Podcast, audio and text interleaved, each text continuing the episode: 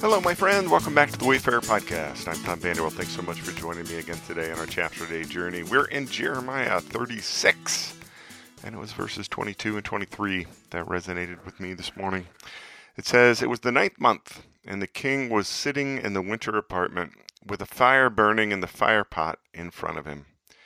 Whenever Yehudi had read three or four columns of Jeremiah's scroll, the king cut them off with the scribe's knife and threw them into the fire pot until the entire scroll was burned in the fire. Today's podcast is entitled Controlling the Narrative.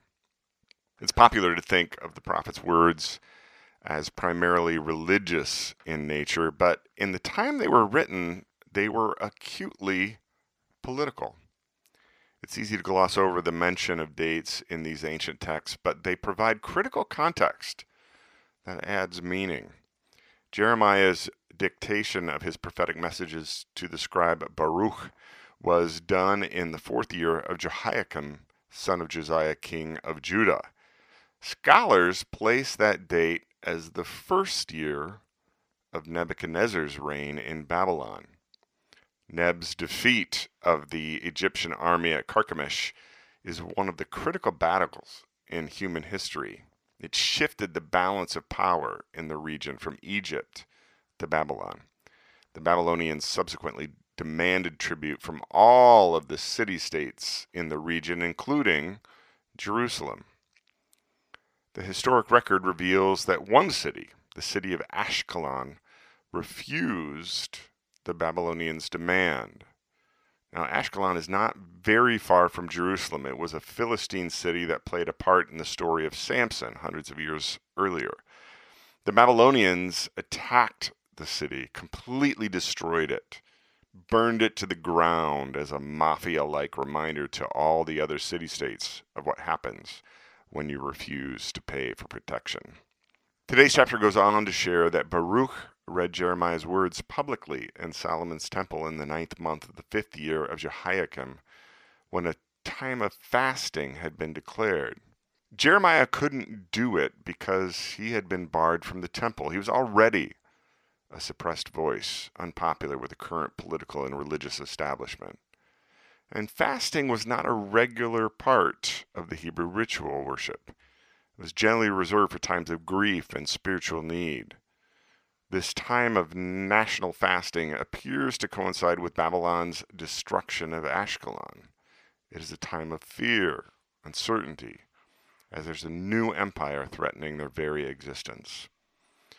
Jeremiah's words proclaim captivity, exile, destruction, and death at the hands of the Babylonians if the people don't repent of their idolatry and give themselves wholeheartedly to God. This is not the narrative that King Jehoiakim once proclaimed publicly. He wants his people to feel safe and secure under his administration. He needs prophets proclaiming Babylon's downfall and Jerusalem's survival. So King J personally burns Jeremiah's scroll, which, by the way, would have been a very expensive and time consuming undertaking for Jeremiah. He burns it column by column and seeks to have both Jeremiah and his scribe arrested. And by that, you can read silenced. Sound familiar?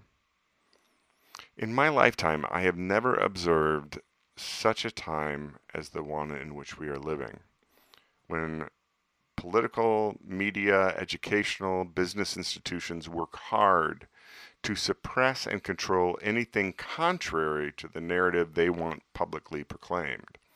And for the record, it happens on both sides of our divided political spectrum.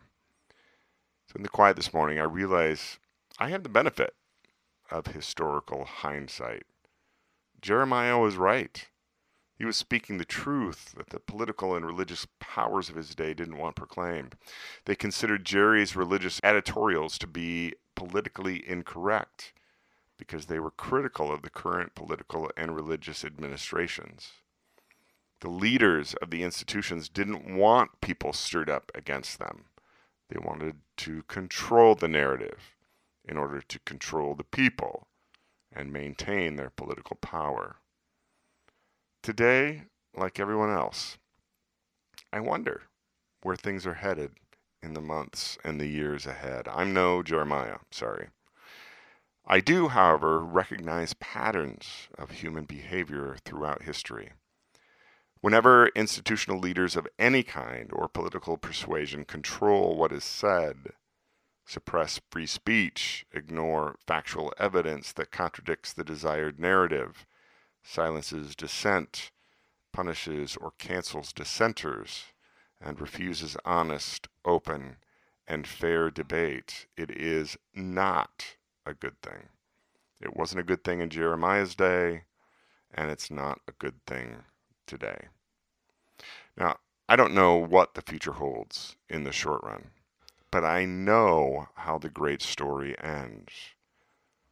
I'm trusting the story and its author.